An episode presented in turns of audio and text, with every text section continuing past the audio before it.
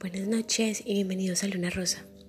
El poema de hoy se titula A los 10 años, del poeta mexicano José Emilio Pacheco. A los 10 años creía que la tierra era de los adultos.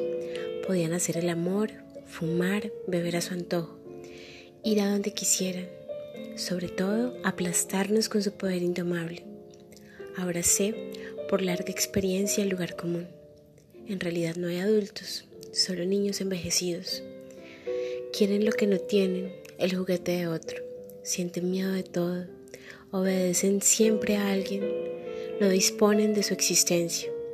Lloran por cualquier cosa. Pero no son valientes como lo fueron a los 10 años. Lo hacen de noche y en silencio y a solas.